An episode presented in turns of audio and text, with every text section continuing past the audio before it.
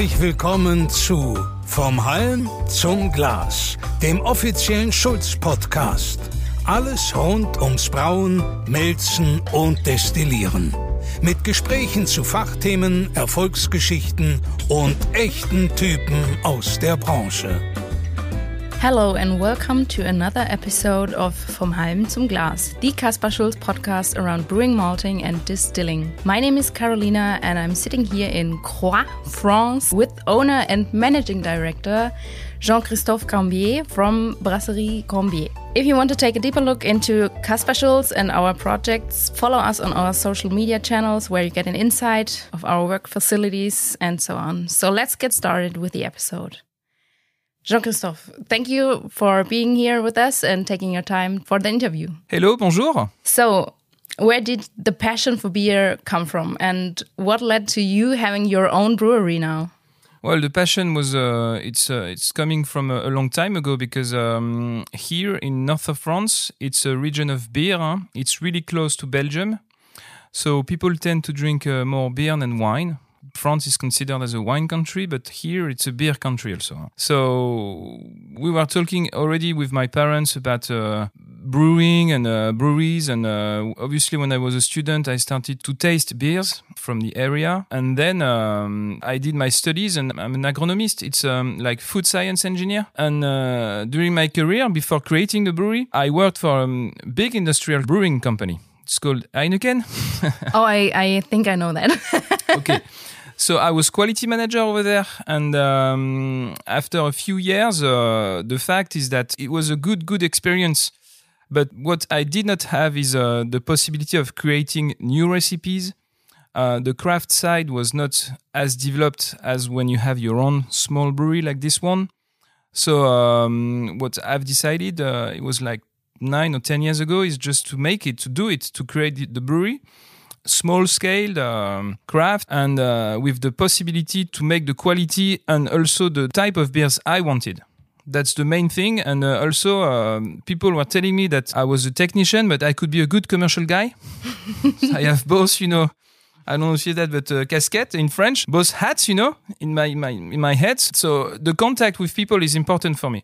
Not only contact with uh, technical people, but contact with customers, contact with uh, everyone. So that's possible now with the brewery because uh, obviously uh, there's the production part but there's also the tap room and we can uh, have people coming here visit the brewery and we can talk to them very easily and that's really important for me to have contact with people so it's the best of both worlds. Exactly.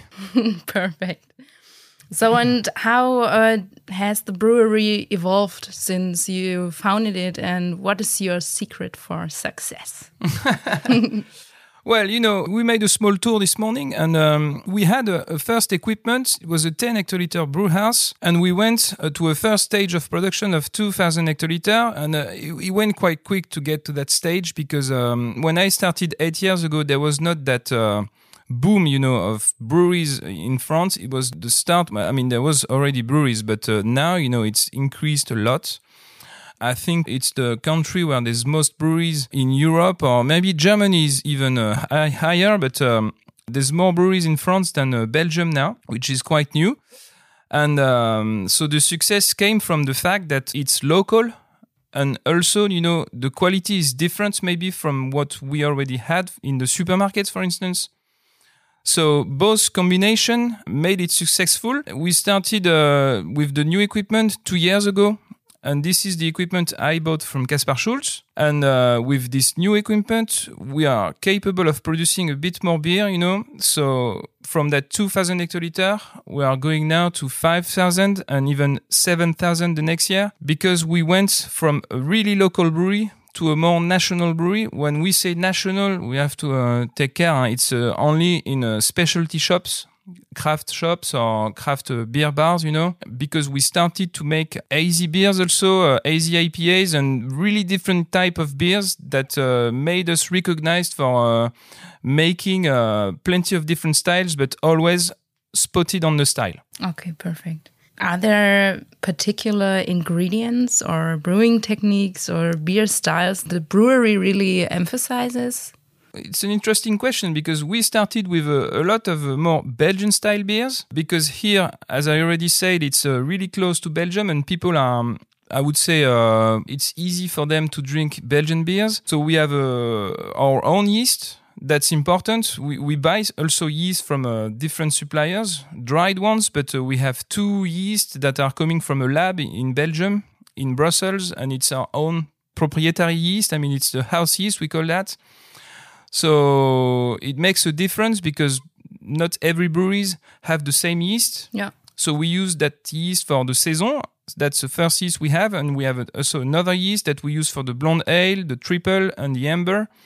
And it's a kind of signature for the brewery. But apart from that, we also make um, a new brand which is called Cambier. It's uh, very easy. Huh? It's my name, and that brand we make any type of style, and we tend to brew um, two different styles a month. It's a one shot uh, brews. Obviously, there's a, a, lot of hazy IPAs, but not only hazy IPAs. We uh, last year we made a Kölsch that you probably know. It's a German style, huh? very drinkable and uh, very easy to have on tap. And uh, when it's the summer, people like it. So this month we brewed um, a beer with uh, elderflower because at the moment in the region there's a lot of elderflower. So we made a, special beer with this. It's a, it's a wheat beer because now the summer is coming and people want to uh, have uh, low alcohol beers with um, freshness. Depending on the period of the year, we make different styles with the season. So you produce a very wide variety, but with your own twist through the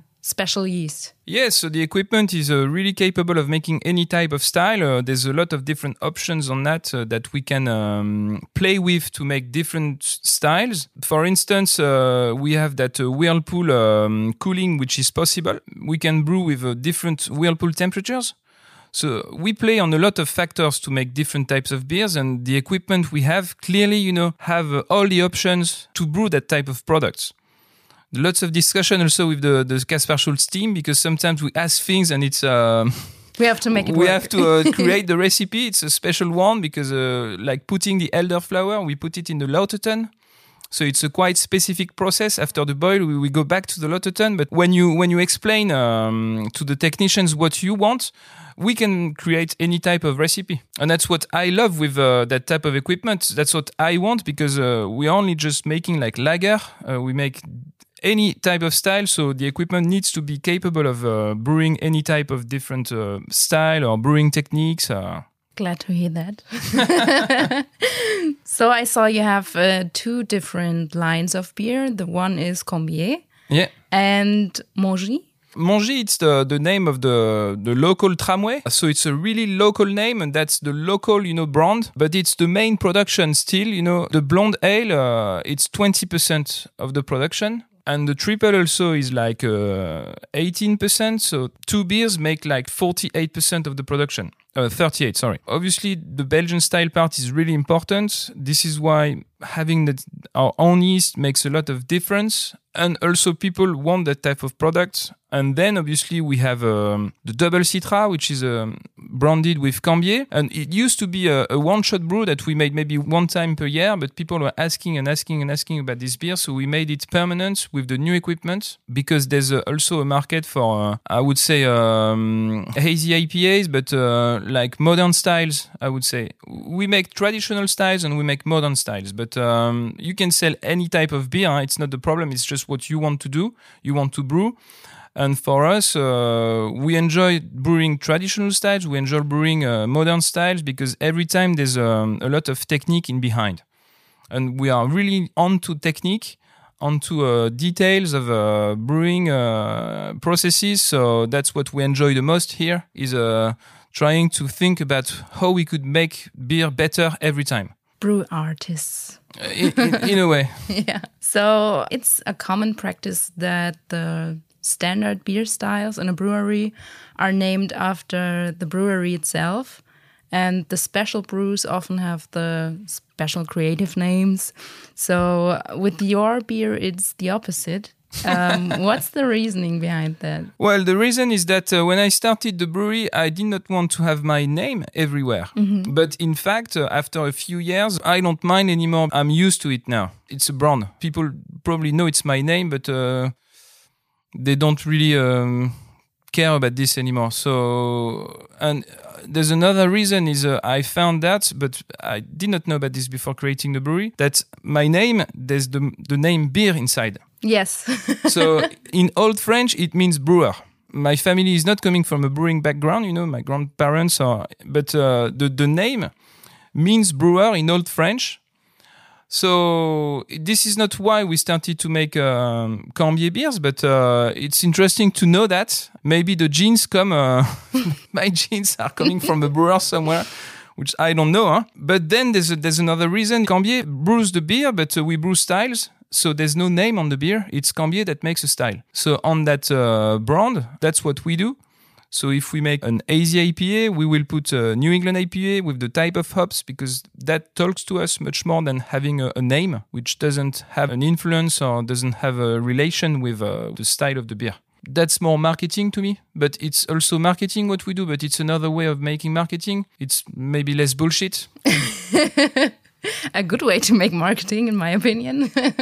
so it was destiny yeah, maybe I, I, don't know about this, but uh, I, don't talk a lot about this because the branding company, when they knew that they are, they wanted to have Cambier everywhere, you know, because it's uh, there's a, there's a storytelling behind this, yeah. but. Uh, because I don't have any family in my history being brewers, you know, I'm just not considering this as part of my background. But anyway, it, it means brewer.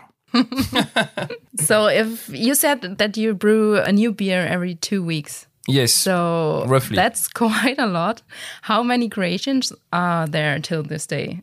Oh, uh, with, uh, with count? the new design, um, I know there's it's already been like 40 beers.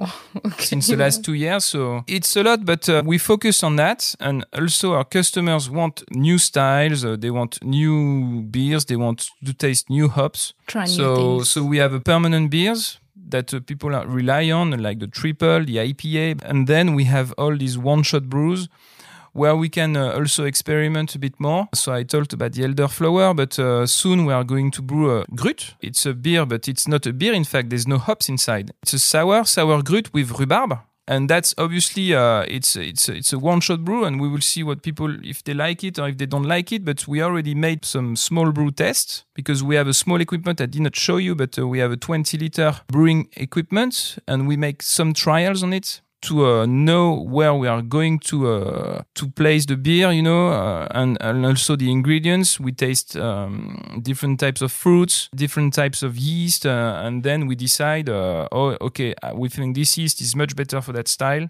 so let's go with this one. We taste, you know, the trial, and all the brewers here they come from um, home brewing background. So they are really keen on making small brews, 20 liter, to experiment and then we scale it up to the Kaspar, and um, and that's how we make all these new beers. But it's a great way to find new styles, and because you get instant feedback from yeah, the customers. So, so the Kölsch, uh, we made the traditional Kölsch the first time, but then uh, there's one of uh, our brewers, Nate. Uh, he's American, and he said, "Yeah, Kölsch uh, in in the US, uh, it's exploding because it's really drinkable." and we introduced Simcoe in the Kölsch, so we call it Simkölsch for that uh, beer, there was a name. but uh, it's really related to the beer, in fact. And um, the Kölsch yeast, it's uh, a really good yeast for biotransformation. And even with small dry hopping uh, on the Simcoe, we had a, a really nice uh, result on the nose. Instead of making the Kölsch again, we just did a tweaks on the recipe, and it's traditional method, but uh, with Simcoe, which is a new hop from the US. So we experiment with that brand. And the Simkölsch, we are going to brew it again because it was really nice and we learned about that biotransformation like this. I love that you try so much. It's it's perfect. And when the equipment is suitable for it, it's perfect. I know it's maybe difficult, but which are your top three beers from the last few years and why? Because I think it's hard to pick from all the beers that you already did. Yeah, no, it's complicated because uh, there's a lot of different beers that we made, which were quite uh, different and quite good. But uh, okay, um, we we make a sour beer with a raspberry, and uh, to me, raspberry in sours works really well. And we added also rhubarb onto that uh, beer, and to me, it's a it's a really drinkable beer. The drinkability for me is really important. We also make in the winters more heavy beers, but uh, to me, uh, when when you can have a session with a beer, it's really nice. So the sour raspberry and rhubarb. Also, we make a New England IPA, but with French hops. So we call it New French IPA, like New England, but New French because Yeah. it's French hops. It's a derivative on the New England. It's all New England style. It means the, the base malts are wheat, uh, oats, and uh, pilsner, but uh, the yeast also is uh, clearly a yeast uh, for that style. But introducing these French hops makes a difference. There's a difference in attenuation. There's a difference in uh, aroma. So that beer uh, is uh, really different from the other ones. But uh, it was important for me also to brew beers with, I would say, local ingredients. But uh, French hops uh, are not quite considered maybe worldwide as good hops. But in fact, not in north of France, but in east of France, they made some new varieties. They developed some new varieties which are quite interesting, like Mistral, Barbe Rouge, Elixir. And uh, instead of doing a New England IPA with Citra or Mosaic, which are good hops, huh? but plenty of breweries work with these hops we try to differentiate and create uh, our own small scale products, I would say. And we also have water here, which is quite hard. And it's a really good water to brew uh, black beers. So there's two black beers that we brew sometimes, and uh, to me it's the best uh, that we can make. Huh? A black IPA, and uh, there's also another style. It's a Baltic Porter. So I would add these two ones because uh, I do love black beers also. Okay. When you develop new beers, where do you start? Is there a particular approach or inspiration that guides you in creating new recipes? Well, there's there's plenty of uh, different factors. We tend to taste uh, a lot of different things, a small quantity, obviously, but so we are open to uh, what other breweries uh, brew. So it gives us some inspiration, and then um, trying to work with ingredients, local ingredients. It, it's another way to uh, find um, new recipes. So the elderflower or the rhubarb. Then um, it's uh, also a team uh, work because I'm not the only one who is uh, saying, "Oh, we need to brew this." It's the team, the brewing team, that says to to me, um, "Oh, we should be." Trying to do this uh, because we think uh, that's really good. I had one. Uh, uh, I have an example is uh, hop water. It's a non-alcoholic beverage. It's only gasified water with hops, you know, as a dry hop. And we had a few ones already, and we think it's really nice because um, we don't uh, brew non-alcoholic beverages at the moment, non-alcoholic beers. But uh, hop waters, there's no sugar. It's quite simple to produce, and you can taste uh, hops without um, alcohol. I think it's great. Um, so we had a few ones from other breweries because we do collaboration brews also. So we talk with other brewers, you know, in festivals or in life in general, and uh, it makes us uh, want to uh, maybe not this year, maybe next year. We don't have a, a plan, you know, like oh we need to launch that product by the end of June or. It's just when we are ready and we think it's uh, going to be a good product, we can launch it. Obviously, we won't launch it if it's not the good season. But uh, if we are not ready for this year, obviously next year we are going to can some uh, hop water. And you can drink a lot of it. Uh, yes, also, and when it's like hot like this today, yes, uh, very refreshing. it's I better think. to drink that. Yeah. So I also saw that you uh, are massively into the collaboration brew game. Yeah, yeah. And what would you say are your key learnings from uh, brewing so much with other passionate beer enthusiast? Well, you always learn a lot from other people, from other technicians. So uh, to me, it's an exchange, and um, it's not that uh, everything is written in a book that you can buy. There's a lot of uh, books about brewing techniques and lots of uh, articles on internet. But uh, sometimes experimentation is also a, key part of the process of creating new beer. So when we talk to other brewers, you know, when you are open-minded, you learn techniques from other ones that you can probably apply in your own brewery, and it's the same for the other ones. So you can exchange uh, best practices, maybe. Win-win situation. Yeah, exactly. So you already told us that you were brewing on smaller equipment before. And what is the difference to the new equipment? How is it most noticeable? Well, the main difference is that uh, the new brew house is uh, fully automated. It means that uh, there's less handling, manual handling. So the previous system was all manual. It means that uh, we always have someone on site to uh, manipulate for the brew. It's a really good thing to learn, but when you start producing a bit more, it could be a bit too much, you know, for people, for brewers, because uh, physically it's quite uh, difficult. So the automation helps us to have um, less physical uh, problems, I would say to me, the other thing is that with fully automated equipment, you can produce more with uh, not having too many brewers around, which I do consider as a good thing because um, it's a really uh, technical job. So it's not that easy to find good brewers. And I prefer to have a small team, having good uh, working uh, environment and uh, having fully automated equipment, it's working like this because, uh, as I previously said, the first brew is uh, mashed in at 3 a.m. in the morning, but there's no one around. The first brewer is coming at like 8, and then we mash in the second brew at 11, and uh, they only come during the day. And to me, uh, working environment, working conditions, you don't have to leave that apart. You know, if you want people to stay in the brewery, if you want people to be happy, you have to also uh, give them good working environment, good working uh, procedures. Uh, so we have not had anyone leaving the company at the moment. So our head brewer Remy is here since nearly the beginning. And Nico, that you saw this morning, is the same. And Nate also has been here for a few years now because the working environment is not so bad, I would say. It's very important. Of course. So you already said that you try a lot with also regional ingredients and your beer line, Mongy, is called after the train.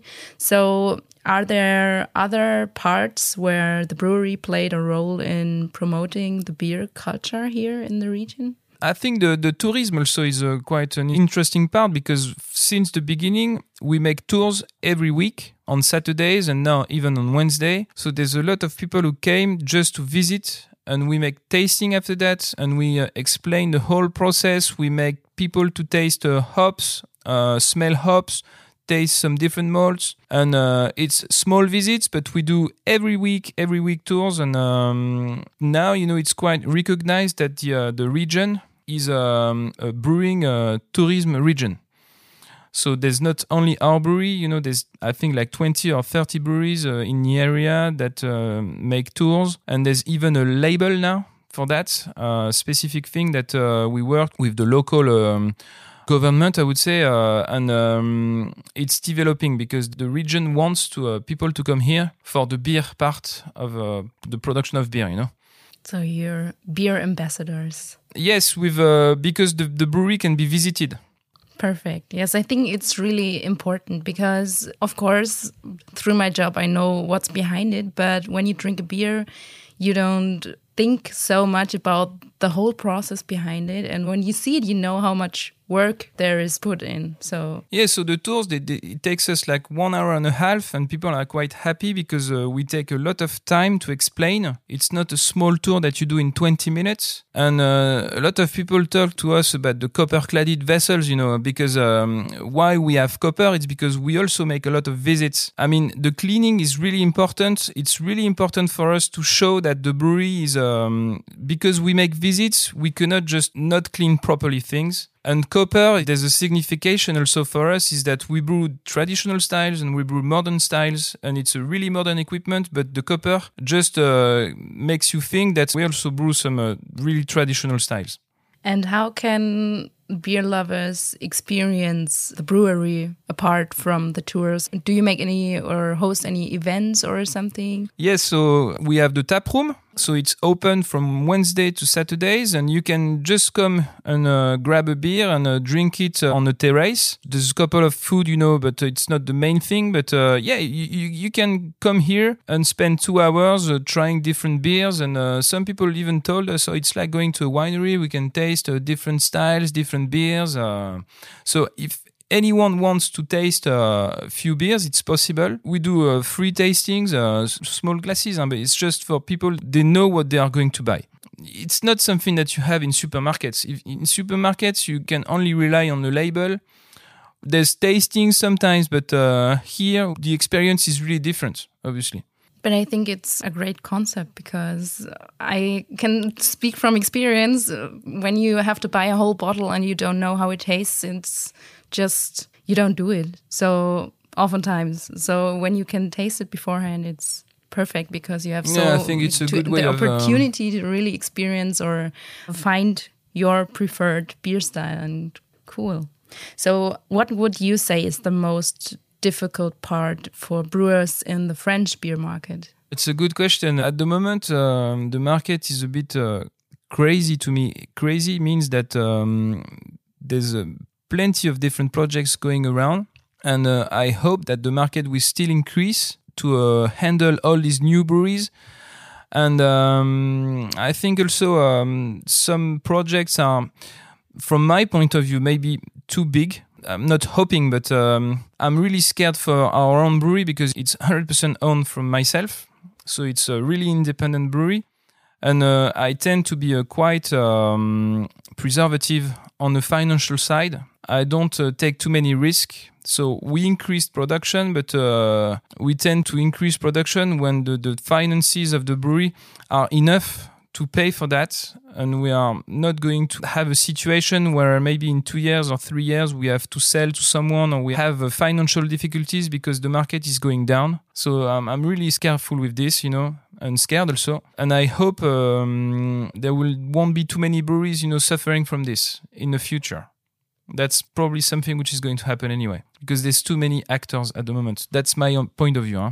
But I think you have a really wholesome concept and you have to stand out. And I think that's what you're doing. So, Yeah, no, no, but uh, I'm not too worried. But obviously, because it's. Um, yeah, I think it's, it's normal. my brewery, you know. I'm, I'm already um, when there's new investments, I'm always balancing between okay, we can make more money or we can sell more beer, but uh, then you know will be also more people, you know, and there's more risk. But also it's a good thing because people want more, you know. And then uh, I'm just balancing it with the risk. Huh? So sometimes I decide not to uh, do uh, some projects because there's too many risk for me or financial risk.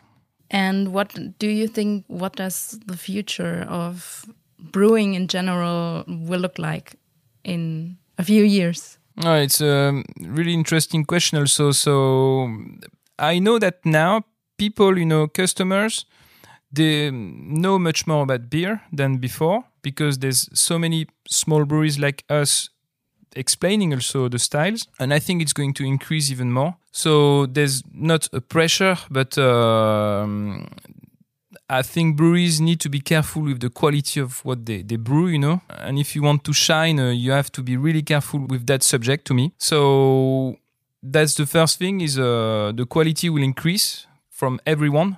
And then also uh, probably the variety of styles uh, is going to uh, increase. Or maybe uh, some styles we brew now won't be brewed in five years. Huh? Uh, five years ago, uh, hazy IPAs were not the trend at all and now it's uh, booming. But maybe in five years, the boom is going to be on something else. Probably sours, but or lagers, but other styles. So we have always to adapt. You know, this is why we love to make plenty of different styles. We have plenty of recipes already available. You know, because the market is changing a lot at the moment. But apart from that consideration, there's also uh, the traditional styles, and to me, the traditional styles will still be there, and maybe even more. I mean, you can put any type of products in the beer. You can even put uh, donuts if you want. But um, I think there's a limit to that. And um, when people know more about beer, they are going also to get on more, you know, traditional styles because these styles are really drinkable, like lagers, you know, sours. And uh, I hope that um, people will get back to simple beers also. Yeah, it's what we call a Trinkbier in Germany. Okay. Because uh, you will have your different styles and all the And craft get back to beers, the- and then yes, and then you get back to your drinking beer. Yeah, no, exactly. I think it's uh, it's really interesting because uh, we have uh, around a few uh, traditional uh, breweries, and they always do the same products, but it's well balanced. They brew these beers for like 20 years and they know exactly what they do. Like uh, we have Dupont around, you know, uh, it's, it's a Belgian brewery, but um, and these breweries, I think they um, they have also a future because these beers is just perfect, you know. yeah. you know what to expect and you can count on it. Exactly. yeah. Yes, I think you you build a pretty solid foundation of knowledge to adapt to how the market changes in the future. And we can already see how it will change a little bit because there's a boom of non-alcoholic beverages right now besides the hop water do you have other experience with non-alcoholic beverages we start to see a bit of demand from customers uh, we were not really keen on uh, brewing a non-alcoholic beer because to us um, we did not had good ones. And uh, it's complicated to brew um, that type of beer with a good quality i mean a good taste. But now there's um, new ingredients that came so maybe it's possible. The only thing is that quite um, here at the brewery we don't um, pasteurize the beer. We don't filter the beer. So if we brew um, a non-alcoholic beer we have to be really careful with uh, re-fermentation uh, that could happen after that because there's obviously sugars remaining. So that's a subject for me because I don't want to have um, bombs in the market. But then uh, we see that there's there's a lot of demand. Not a lot, but there's a demand. We will probably do something about this in the, in the next few years, but um, I don't know if, if it will be beer because to me, beer at the moment there's still a couple of technical issues to that with the shelf life of the product. So this is why I was talking about hop water or maybe something else like kombucha that is also fermented, but uh, with to me not kombucha but hop water. There's less um, shelf life issues. It's simpler, or maybe just uh, doing soft drinks also, huh? like lemonade. Or um, there's there's a lot of breweries already um, producing a lemonade. So yes, we will work on this, but um, it's not something like the biggest priority at the moment because at the moment uh, we don't produce enough beer. That's the main thing also. Huh? That is why we bought new tanks. It's the big season at the moment, and um, like uh, the Mongy IPA, we did not have any uh, kegs for the last two weeks. In terms of priorities, I know there's demand, but uh, there's also demand for uh, our main beers, you know, for core beers. So you cannot uh, tackle everything at the same time. So you have to prioritize, and you have to prioritize with uh, also your own business. So yes, we will do something, but uh, it's not super urgent. Yeah, we'll see how the market changes, but I think the hop water is a good starting point. Sounds tasty. Me too. and is there a difference between the French beer drinker and other consumers? generally or in north of France? Because to me, it's uh, it's already different. Uh, here in the area, people tend to drink more beer. Uh, the consumption is 90 liter per capita, so it's like Belgium. It's not like Germany, but uh, it's quite high compared to the average in France, which is uh, 33 liter per year uh, per people. So the consumption nationally is one of the smallest one in Europe. So there's demand because the market is developing because uh, even if there's one liter more or two liters more per year it's, it's a lot of more production. But then people don't really probably know about uh, all these styles so they are quite uh, keen on discovering things. With wine uh, it's different because uh, with wine uh, because we are a wine country and um, people are more used to drink wine they, they think they, they know more about wine which is probably not the case, but uh, it's not the same um, with beer. Uh, they don't have. Uh, I can't find the word, but um, discrepancies are they're just free. You know, there's not that uh, knowledge uh, which is uh, maybe changing their mind. So the beer. Um, they taste it, they like it or they don't like it, but they, they are not just saying, "Oh, it's a Burgundy." Or it's a. They don't make um, things in their mind. So to me, uh, I see that like this. You know, people want to taste, they like it, they don't like it, and uh, they want to know how it's made. And uh, interesting. Yeah, but you do a pretty good job at raising awareness for producing beer, tasting beer, different ingredients. And what are your tips for aspiring brewers uh, who want to develop their own beers? Are there any uh, particular lessons from your own experience that you can pass well on? to me uh, you have obviously to be uh, open-minded and um, just uh, do your literature i would say. Do the what you call bibliography or just read you know a lot of different things. Then you have to taste uh, to make your own taste panel i would say. And then um, you have to experiment experimentation is a key part uh, because it's not as i previously said it's not all written on the books. When when we say craft uh, it means that you, you work with your hands huh? the knowledge you can only probably get it from uh, experimentation also. Yeah best way to learn is still trial and error. With you know technical background it's better because um, it's important to have knowledge but uh, that knowledge you have to uh, rely on your knowledge but uh, maybe sometimes the knowledge doesn't give you the whole thing the whole picture. It probably gives you the, the picture to, to, to brew a good beer but a great beer there's a difference. And the experimentation probably opens you to uh, the difference between brewing a good beer and a great beer. Yes and i think you do a pretty good job here Merci. So, so we're already at the end of our podcast, Jean Christophe. Thank you for sharing your experience and your knowledge with us. And the whole beer talk made me thirsty. So I'm looking forward for a little tasting. How about you? yeah, we can organize this. Perfect.